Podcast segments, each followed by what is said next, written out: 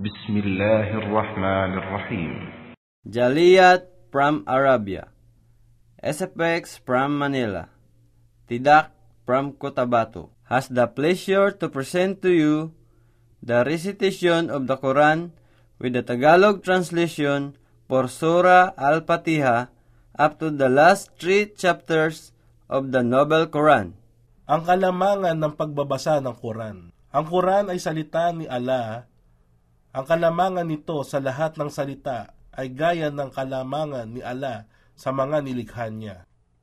Ang pagbabasa nito ay ang pinakamainam na pagpapakilos ng dila. Ang pag-aaral ng Quran, ang pagtuturo nito, ang pagbabasa ay may dulot ng maraming kalamangan na ang ilan ay ang sumusunod.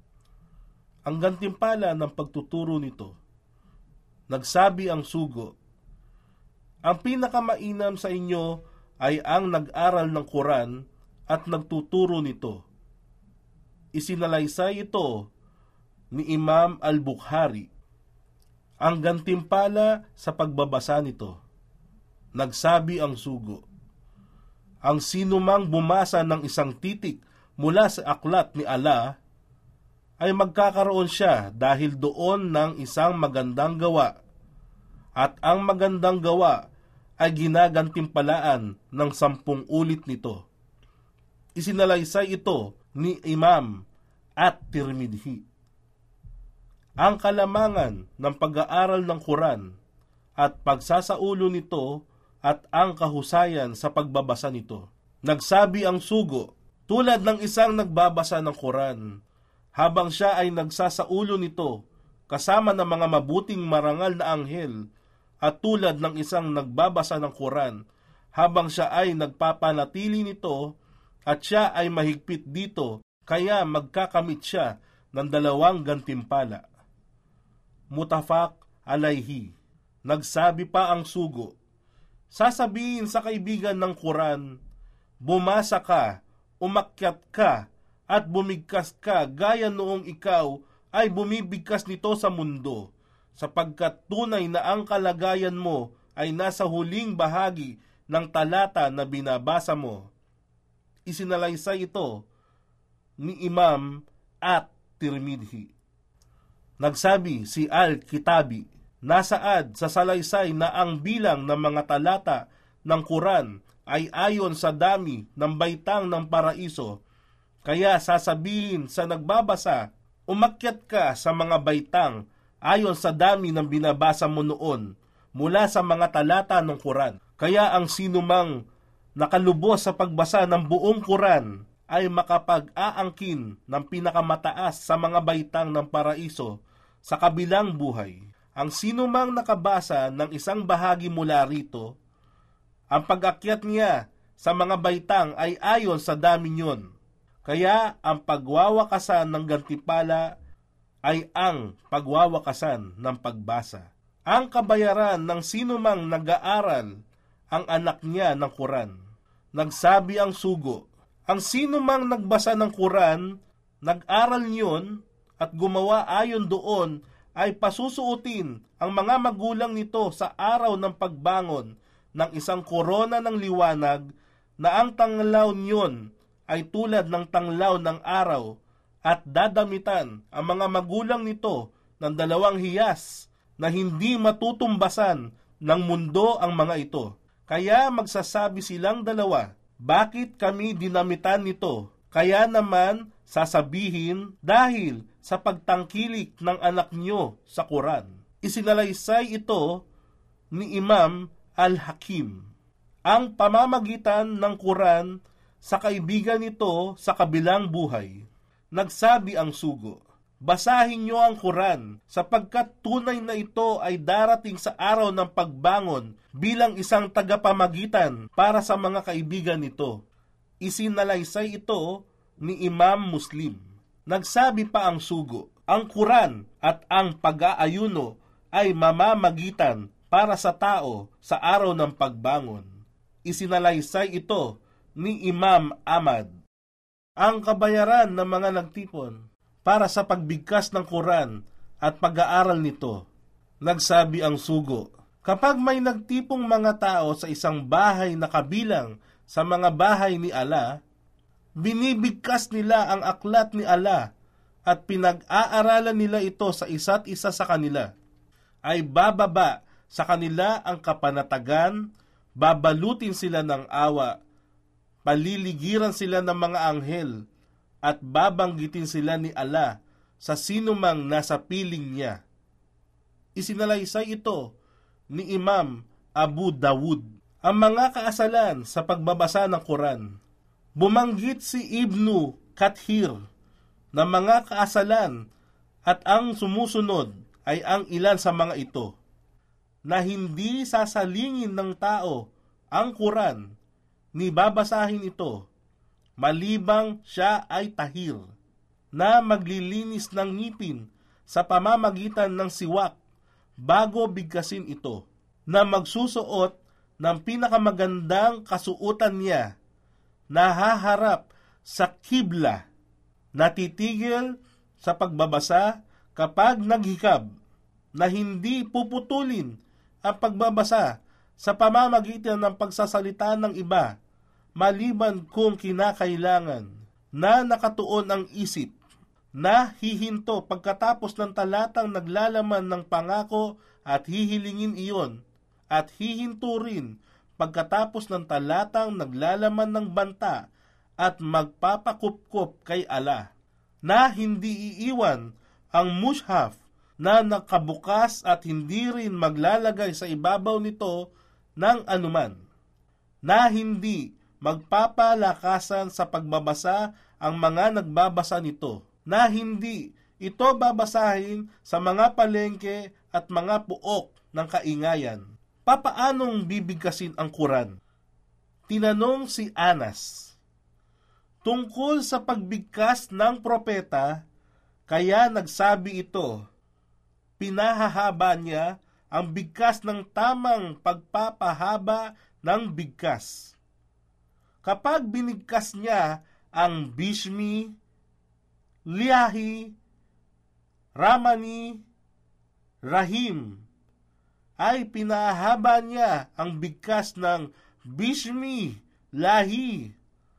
Pinahaba niya ang bigkas ng Raman at pinahaba niya ang bigkas ng Rahim. Isinalaysay ito ni Imam Al-Bukhari. Ang iba yung gantimpala sa pagbabasa ng Quran. Lahat ng nagbabasa ng Quran na wagas na naguukol kay Allah ay gagantimpalaan.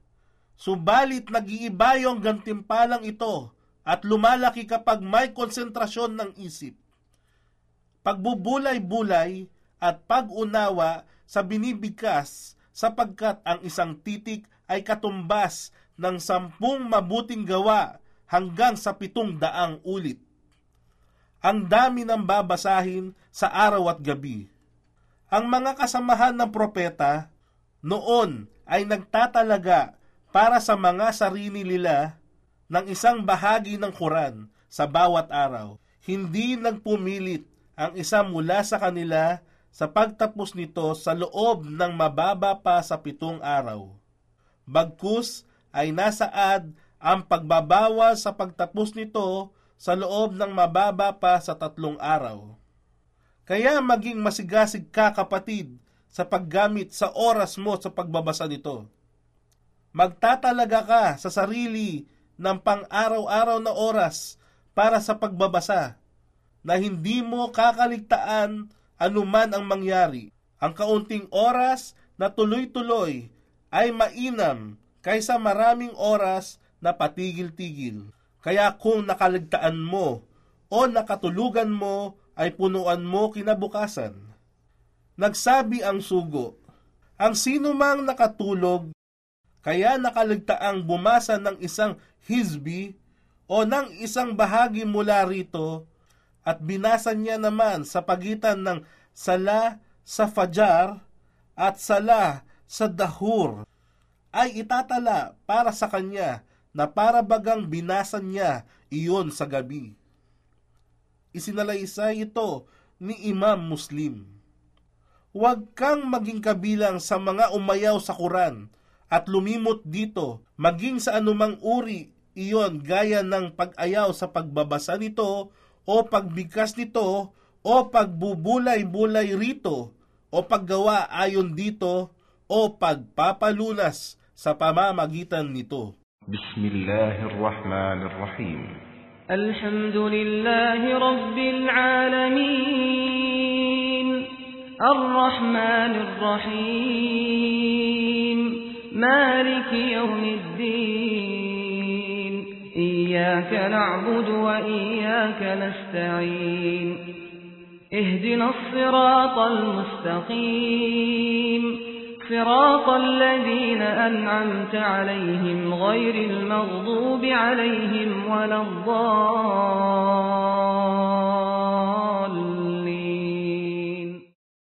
Sura Al-Fatiha, ang panimula. Sa ngalan ng ala, ang mahabagin, ang maawain. Si Abu Said bin Al-Muwala ay nagsalaysay. Habang ako ay nagdarasal sa loob ng masjid, ako ay tinawag ng sugo ng ala. Ngunit ako ay hindi agad nakasagot. Pagkaraan, ako nagsabi, O sugo ng ala, ako ay nagdarasal. Siya ay nagsabi, Di ba ang ala ay nagsabi, Tumalima sa ala at sa kanyang sugo kung tinatawag ka. Quran, versikulo 8, kapitulo 24. At pagkaraan, siya ay nagsabi, Tuturuan kita ng isang sura na siyang pinakadakilang sura ng Quran bago ka lumisan. Hinawakan niya ang aking kamay at nang siya ay pinaalis na, ako ay nagtanong sa kanya, Di ba sinabi mo na ako ay tuturuan mo ng isang sura na siyang pinakadakilang sura sa Quran?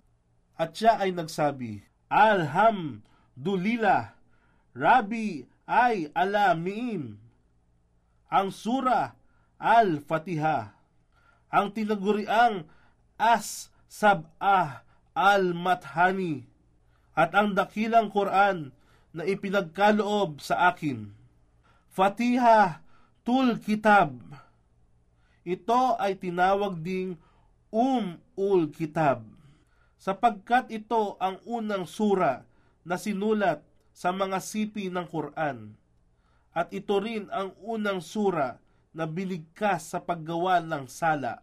Si Ubada bin As-Samit ay nagsalaysay. Ang sugo ng ala ay nagsabi, Sino man ang hindi bumigkas ng sura Al-Fatiha sa pagsasagawa ng kanyang sala, ang kanyang sala ay hindi tinatanggap sa ngalan ng ala. Ala, maaring bago sa pandinig ng mga hindi Muslim ang salitang ala. Ngunit kung marunong lamang magbasa ng wikang Semetiko, ang mga eskolar ng ibang relihiyon, kanilang matutunghayan na ang ala na sinasamba ng mga Muslim ay siya ring Diyos ng tagapaglikha na kinikilala ng lahat ng propeta katulad nila Adam, Noah, Abraham, Ismael, Isaac, Lot, Enoch, David, Solomon, Moises, Aaron, Zakaria, Juan Bautista, Heso Kristo. Sa Biblia, mababasa na si Jesus ay nagdasal at nagsumamo sa kanyang tinatawag na Diyos ng Eli, Eli, lama sabachthani. Mark, Kapitulo 15, versikulo 34. Ang ibig sabihin, Diyos ko, Diyos ko, bakit niyo ako pinabayaan? Ang Eli na tinatawag at kinikilalang Diyos ni Jesus sa kanyang wikang Aramaiko, rito ay katumbas ng wikang Arabic na Elahi. At maging ang Elohim ay matutunghayan din sa Biblia bilang katawagan sa Diyos ni Propeta Moises sa kanyang wikang Hebreo. Alalahanin na ang wikang Arabic at Hebreo, ang im sa dulo ng Elohim ay salitang paggalang. Katulad ng Pilipino na ginagamit ang kayo, inyo, kung ang kausap ay matanda bilang paggalang dito. Kaya't ang Eli, Ela at Elohim ay hindi tatlong magkakaibang kahulugan at salita, kundi tatlong semetikong wikang tumutukoy ng isang Arabic na salitang nakaugnay lamang sa tanging nag-iisa. Ang salitang ala ay pinanatili upang bigyang pagkakaiba ang natatanging pangalan ng nag-iisang tagapaglikha at ang kaibahan niya sa kanyang mga nilikha. Ang ala ay hindi nasasangkot at hindi nababahiran ng anumang katangian o paglalarawan na angkop lamang para sa kanyang mga nilikha. Halimbawa, ang kasarian. Ito ay ginagamit upang bigyang pagkakaiba ang babae at lalaki. Ang kasarian ay hindi maaring taglayin ng isang tunay na Diyos. Ang ala ay hindi rin nasasangkot sa pangmaramihan. Hindi katulad sa salitang God sa wikang Ingles, kapag ito ay dinagdagan ng letrang S sa dulo ng God, ito ay magiging gods na nangangahulugan na maraming Diyos. O di kaya ay des, naging goddess na ang kahulugan ay Diyos na babae. Ang ala ay isang salita na nagsasaad ng kaluwalhatian, kapangyarihan, kadakilaan at kapurihan o karangalan. Ito ay isang banal na katawagan na hindi maaring gamitin ng sino mang nilikha sa anumang dahilan, pamamaraan at kalagayan. Ang mahabagin, ang maawain, Ar-Rahman, Nir-Rahim. Ito ay dalawang salitang Arabic. Raman, habag, at Rahim, awa na ang pinag-ugatang salita ay Raman. Ang Raman ng ala ay laganap sa makatuwid. Sakop ang lahat ng bagay. Ang Raman ng ala ay ipinagkaloob niya sa lahat ng taong maging ituman ay may pananampalataya o paniniwala sa kanya o wala. Binigyan niya ang tao ng lahat ng anumang kabuhayan at material na yaman sa mundong ito. Ito ay karapatan ng tao mula sa kanya. Ngunit ang rahim ng ala ay para lamang sa mga taong tumalima at sumunod sa kanyang mga kautusan at batas. Ang rahim ay isang antas ng habag na tinatawag na awa. Ito ay pinagkakaloob ng ala sa mga taong tinalikdan ang pagsamba sa iba't ibang Diyos-Diyosan at isinuko ang kanilang kalooban, puso at kaluluwa sa pagsamba sa tanging Diyos na karapat dapat sambahin. Walang iba kundi ang nag-iisang tagapaglikha ng lahat ng bagay, ang ala. Sila ang mga taong tapat na inialay ang buhay, yaman, gawa isip sa landas ng ala. Ang lahat ng papuri ay sa ala. Sinimulan ang Al-Fatiha sa katagang Al-Hamdulillah. Ang lahat ng papuri ay sa ala lamang. Sapagkat tayo bilang mga nilikha niya ay kinakailangang magbigay papuri at pagpapasalamat sa Kanya. Siya ang nagbigay biyaya at mga kabuhayan upang tayo ay mamuhay ng matiwasay. Ang Alhamdulillah ay sumasagisag bilang tanda ng pagkakilala sa Kanya bilang tagapanustos ng lahat ng Kanyang mga alipin. Ito ay isang katagang kalugod-lugod sa Kanya. Ang Propeta Muhammad ay nagsalaysay ng ganito, ang pinakadakilang dua, panalangin, ay ang pagsabi ng buong puso ng Alhamdulillah. Ang Panginoon. Panginoon, Rab. Bagamat madalas gamitin ang salitang Panginoon sa pagsasalin ng salitang Rab, ito ay hindi sapat o ganap sa kahulugan sapagkat ang Rab sa wikang Arabic ay may malawak na kahulugan. Tinatawag na Rab ang ala sapagkat siya ang tanging nagmamay-ari ng kapangyarihang lumikha at kautusan. Ang ala ang nagbigay sa kakayahan sa lahat ng bagay upang gumalaw, lumaki, magbago at umunlad. Siya ang Panginoon ng walang kapantay sa kanyang kapamahalaan, kadakilaan, kataas-taasan at kapangyarihan. Siya ang tanging tagapanustos at tagapangalaga ng lahat ng nilikha. Ang salitang Panginoon ay karaniwang ginagamit bilang paggalang sa isang guro, pinuno, mga dugong bughaw. Sa wikang Ingles ay royal family. Ng lahat ng nilikha. Alamin, lahat ng nilikha. Ito ay isang kataga mula sa wikang Arabic nang tumutukoy at sumasakop sa lahat ng nilikha ng ala. Kabilang ang mga tao, anghel, jin, at yaong lahat ng nilikha, lingid o hindi pa natin nakita. Sa langit man o sa lupa o maging sa mga pagitan ng mga ito. Ang mahabagin, ang maawain. Ang tanging may hawak ng paghaton sa araw ng paghuhukom. Ikaw lamang ang aming sinasamba at ikaw lamang ang aming hinihingan ng tulong. Patnubayan mo kami sa matuwid na landas, sa landas ng iyong mga pinagpala.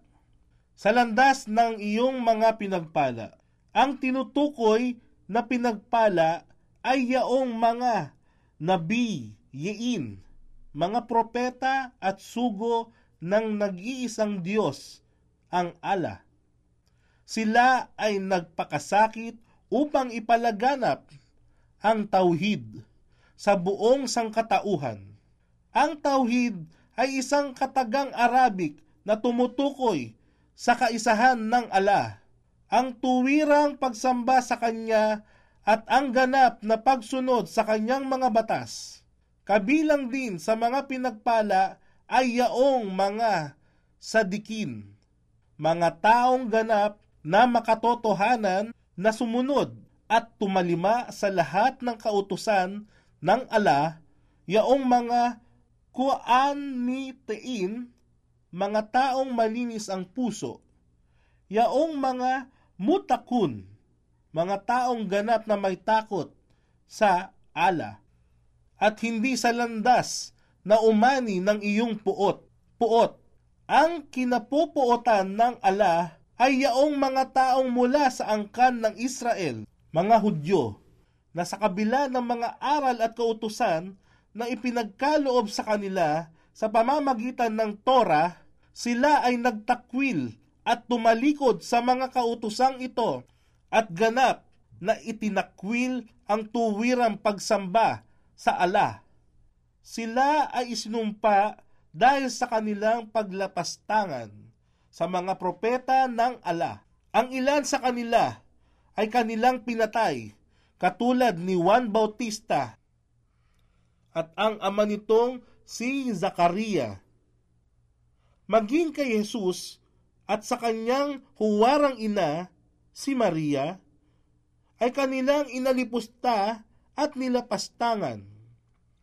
Hindi nila tinanggap si Jesus bilang isang propeta o sugo ng ala. Bagkus ito ay tinagurian nilang isang huwad na propeta at ang kanyang ina bilang isang masamang babae. At hindi rin sa landas ng mga nangaligaw. Ang mga taong nangaligaw ay tumutukoy sa mga Kristiyano na lumisan sa malinis at wagas na pagsamba sa nag-iisang Diyos at itinuring nilang si Jesus bilang kanilang Diyos at Panginoon at si Birheng Maria bilang isang ina ng Diyos. Bagamat walang sinabi si Jesus na siya ay Diyos, ito ay kanilang ginagawang ganap na Diyos. بسم الله الرحمن الرحيم. قد سمع الله قول التي تجادلك في زوجها وتشتكي إلى الله والله يسمع تحاوركما. إن الله سميع بصير. الذين يظاهرون منكم من نسائهم ما هن أمهاتهم إن أمهاتهم إلا اللائي ولدنهم وإنهم ليقولون منكرا من القول وزورا وإن الله لعفو غفور والذين يظاهرون من نسائهم ثم يعودون لما قالوا ثم يعودون لما قالوا فتحرير رقبة من قبل أن يتماسا ذلكم توعظون به والله بما تعملون خبير. فمن لم يجد فصيام شهرين متتابعين من قبل أن يتماسا فمن لم يستطع فإطعام ستين مسكينا. ذلك لتؤمنوا بالله ورسوله وتلك حدود الله وللكافرين عذاب أليم. إن الذين يحادون الله ورسوله كبتوا كبتوا كما كبت الذين من قبلهم وقد أنزلنا آيات بينات وللكافرين عذاب مهين يوم يبعثهم الله جميعا فينبئهم بما عملوا أحصاه الله ونسوه Wallahu ala kulli shay'in shahid. Sura al-Mujadila Ang babaeng nakiusap o nakipagtalo. Sa ngalan ng ala, ang mahabagin, ang maawain. Tunay nga na narinig ng ala ang karaingan niya. Ito ang babae si Kaula bint Talaba na nakikipagtalo sa iyo, O Muhammad tungkol sa kanyang asawa, si Asus bin As-Samit, at kanyang tuwirang iniluhog ang karaingan sa ala. At narinig ng ala ang namagitang pagtatalo ninyong dalawa. Katotohanan, ang ala ang lubos na nakaririnig, ang lubos na nakakikita. Yaong sa inyo na nagturing ng pagbabawal sa kanilang mga asawa sa pamamagitan ng zihar. Zihar, ito ay isang pananalita ng isang lalaki sa kanyang asawa ng ganito, Para sa akin, ikaw ay katulad ng likuran ng aking ina. Ipinagbabawal ang pagsiping sa iyo. Ito ay karaniwang sinasambit ng mga kalalakihang Arabo sa kanilang mga asawa sa panahon ng Jahiliya, bago dumating ang Islam. Sila, mga asawa nila, ay hindi maaring maging kanilang mga ina. Wala silang dapat ituring na tunay na ina, maliban yaong nagsilang sa kanila. At katotohanan, sila ay nagsabi ng isang kasuklam-suklam na salita at isang kasinungalingan. At katotohanan, ang ala ay lagi ng mapagparaya, ang laging mapagpatawad, at yaong nagturing ng pakikipaghiwalay, diborsyo, sa kanilang mga asawa sa pamamagitan ng zihar at pagnanais na bawiin o ipawalang saysay ang mga salita na kanilang binitawan. Ang kabayaran sa gayong kaso ay ang pagpapalaya ng isang alipin bago sila magtalik sa isa't isa.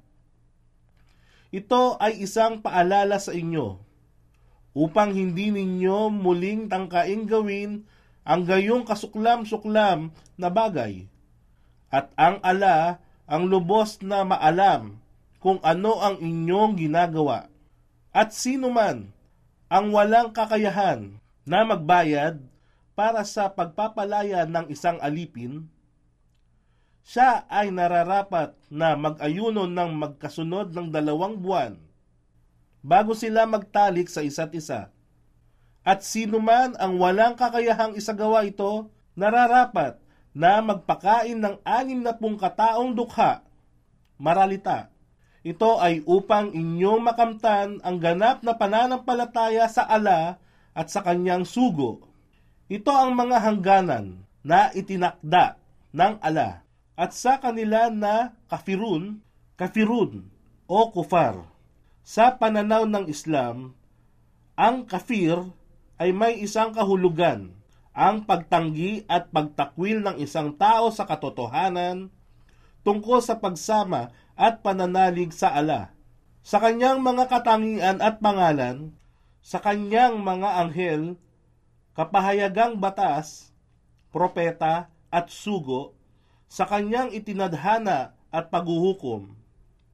Kaya ang kafirun o kufar ay mga taong walang paniniwala, pananampalataya at pananalig sa katotohanan na ang tanging ang ala lamang ang dapat pag-ukulan ng tapat na pagsamba at sa katotohanan ng mga batas na ipinahayag niya para sa kabutihan ng sangkatauhan. Sila ay nagtakwil sa katotohanan ng kaisahan ng ala at hindi tinanggap ang katotohanan ng kapahayagan ng Quran at pinabulaanan ang katotohanan na pagiging tunay na propeta ni Propeta Muhammad. At sa madaling salita, sila ay tumatanggi sa katotohanan ng Islam, sanhi na rin ng kanilang kamangmangan at pagiging mapagmalaki. Isang malaking parusa ang kanilang makakamtan. Katotohanan, yaong mga sumusuway sa ala at sa kanyang sugo, sila ay mawawala ng dangal, katulad ng pagkawala ng dangal ng mga mamamayang nauna sa kanila. At aming ibinaba, ipinahayag ang maliwanag na ayat, ayat. Ito ay isang salita sa wikang Arabic na kadalasan ay tumutukoy sa mga tanda. Kapahayagan, batas, aral at babala na ipinahihiwatig ng ala sa tao upang magkaroon ng pagkakataon na mag-isip, unawain, at magnilay-nilay sa lahat ng oras. Maraming mga palatandaan o tanda ng maaring makita sa ating mga sarili at maging sa kapaligiran nang nagbibigay pahiwatig na mayroong isang makapangyarihang Diyos na dapat nating pag-ukulan ng pagsamba. Bukod sa mga tanda, mayroon ding mga aral at batas na isinalaysay sa atin upang maging pamantayan natin sa pagtahak sa landas ng buhay.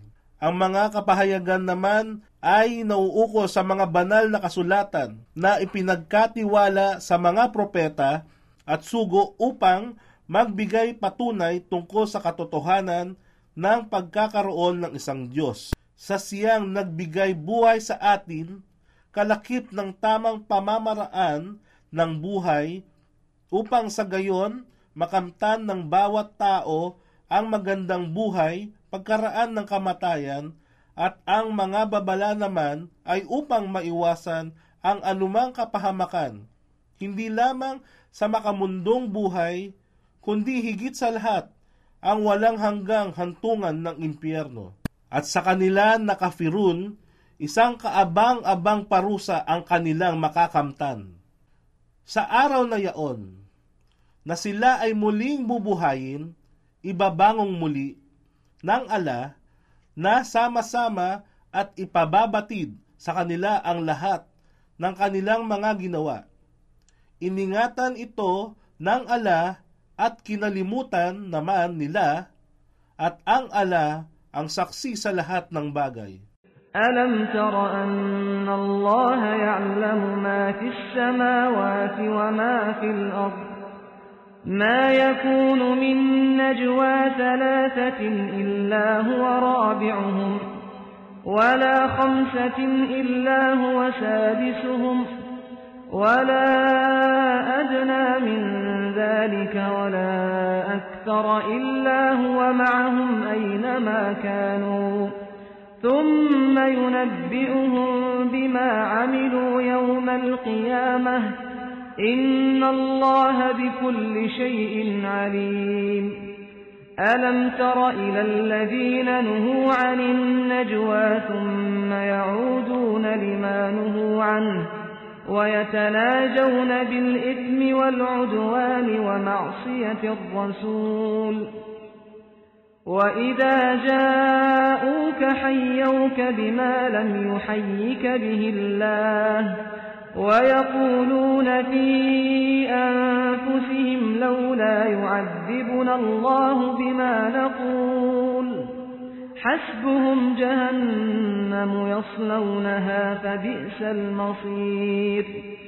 يا أيها الذين آمنوا إذا تناجيتم فلا تتناجوا بالإثم والعدوان ومعصية الرسول. وتناجوا بالبر والتقوى واتقوا الله الذي إليه تحشرون.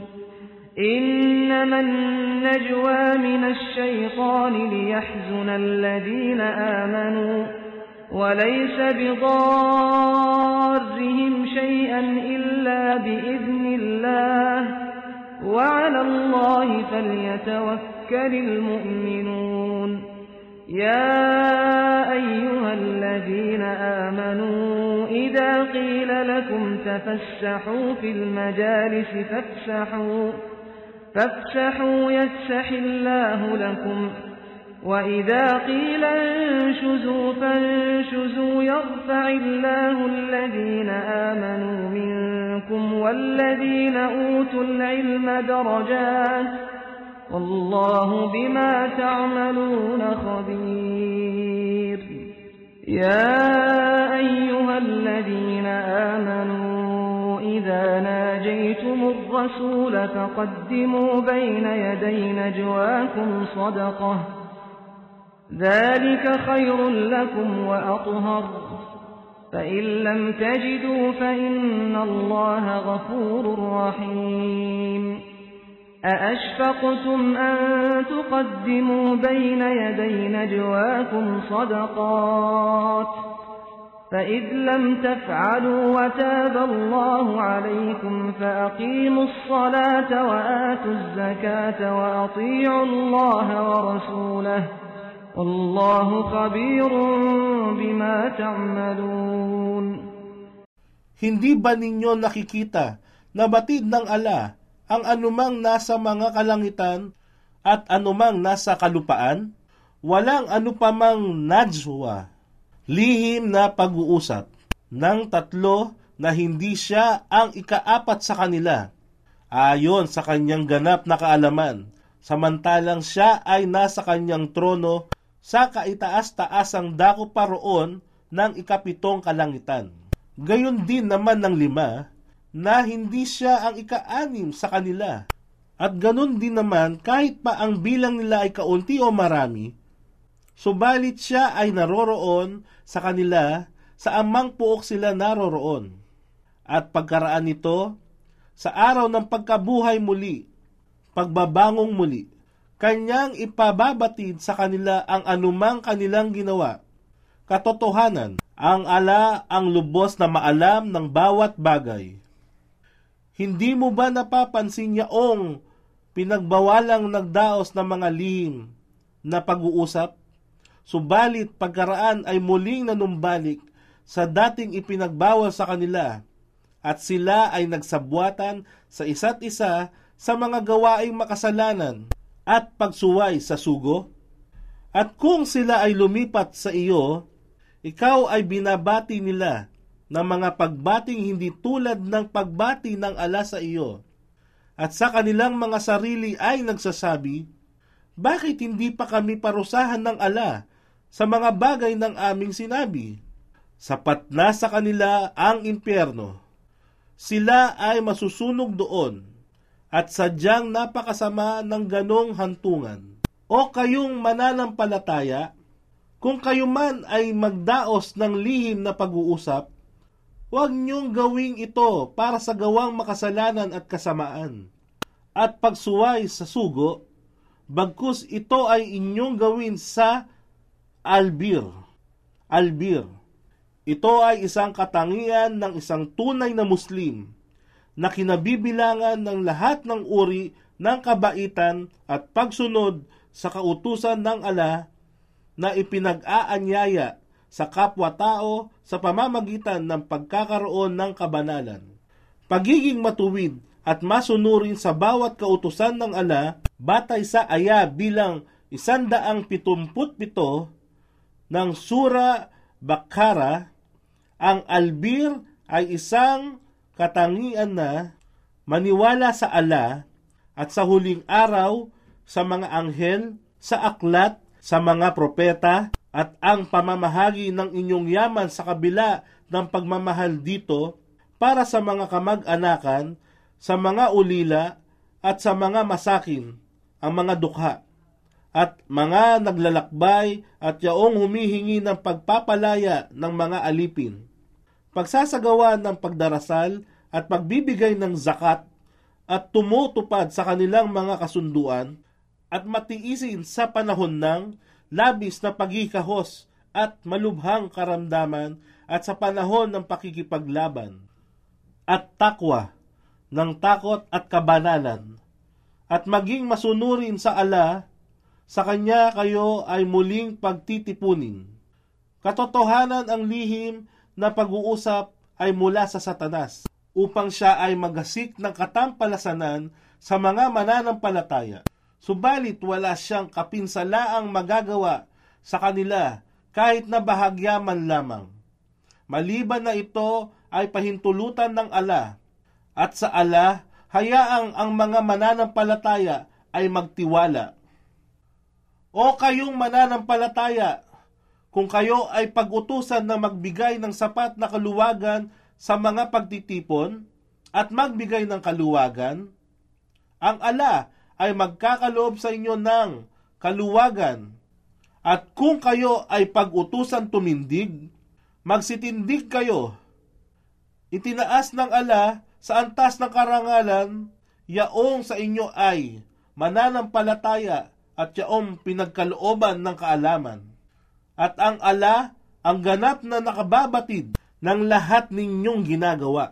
O kayong mananampalataya kung kayo ay sasangguni sa sugo para sa inyong sariling kapakanan, gumugol ng anupaman sa kawang gawa bago ang inyong pangsariling sangguni. Iyan ang mabuti at higit na dalisay para sa inyo. Ngunit, kung kayo ay walang matagpuan, ang ala ay lagi nang mapagpatawad, ang maawain. Kayo ba ay nangangamba ng paggugol sa kawang gawa bago ang inyong pangsariling sangguni? At noong dati na hindi ninyo ito ginawa, kayo ay pinatawad ng ala. Sa makatuwid, magsagawa kayo ng pagdarasal at magbigay ng zakat at maging masunurin sa ala at sa kanyang sugo at ang ala ang nakababatid sa lahat ng inyong ginagawa.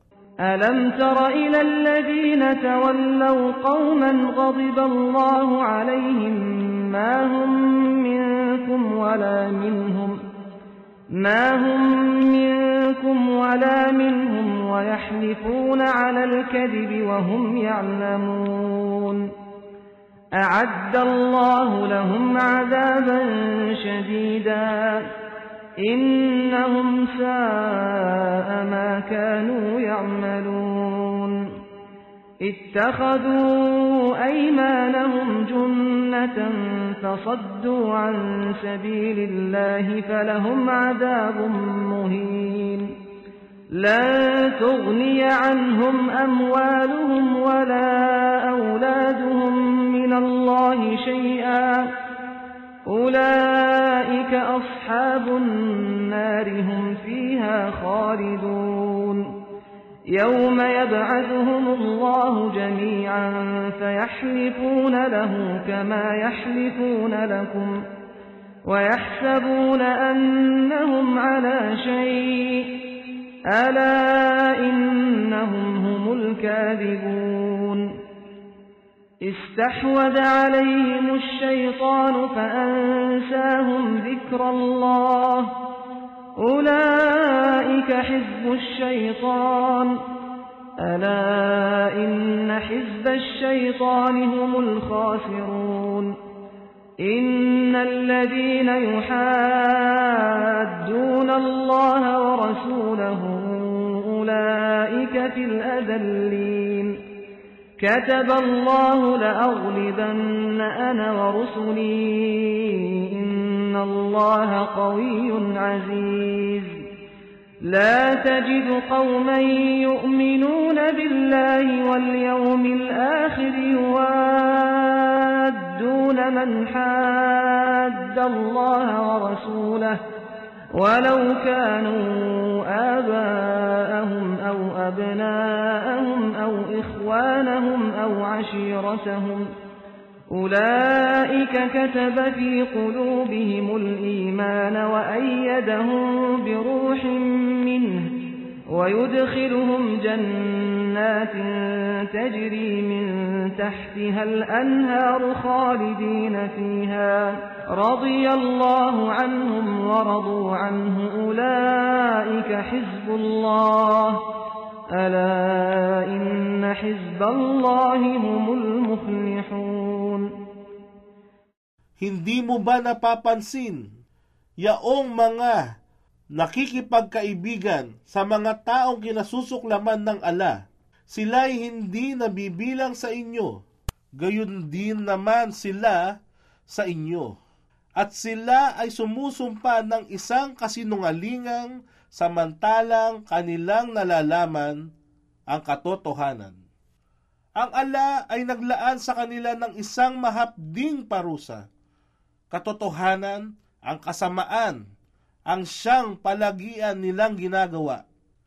Ang kanilang panunumpa ay ginawa nilang kubli sa kanilang mga kabuktutang gawa, magkagayon kanilang hinahadlangan tungo sa landas ng ala, kaya't sila ay magkakamit ng kaaba-abang parusa.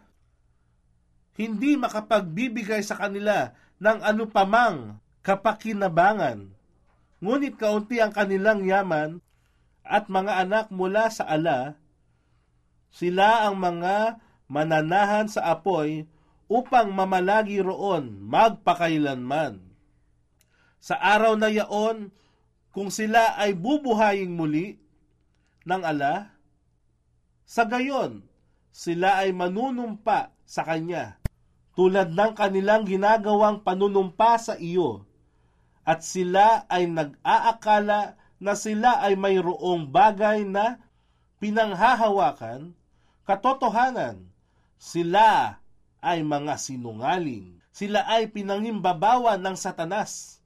Kaya't nagawa ng satanas na sila ay makalimot sa pagbibigay alaala sa ala. Sila yaong mga kampon ng satanas. Katotohanan, silang mga kampon ng satanas ang mga nawalan yaong sumusuway sa ala at sa kanyang sugo. Sila ay kabilang sa mga pinakamababa. Ang ala ay nagtakda. Katotohanan, ako at ang aking mga sugo ang magsisitagumpay. Katotohanan, ang ala ang ganap na mananaig, ang ganap na makapangyarihan. Hindi mo matatagpuan sa mga tao na naniniwala sa ala at sa huling araw, na nakikipagkaibigan sa mga sumusuway sa ala at sa kanyang sugo, maging sila man ay kanilang mga ama o kanilang mga anak o kanilang mga kapatid o kamag-anakan. Pinagtibay ng ala sa kanilang puso ang pananampalataya, imam, at binigyan ng lakas mula sa kanya. At sila ay kanyang tatanggapin sa mga hardin ng paraiso. Nasa ilalim nito ay may mga ilog na umaagos. Sila ay mamamalagi roon magpakailanman. Ang ala ay lubos na nalulugod sa kanila at sila rin naman sa kanya. Sila yaong mga pangkat ng ala, katotohanan. Yaong mga pangkat ng ala, katotohanan. Yaong mga kaanib, pangkat ng ala, ang magtatamasa ng tagumpay.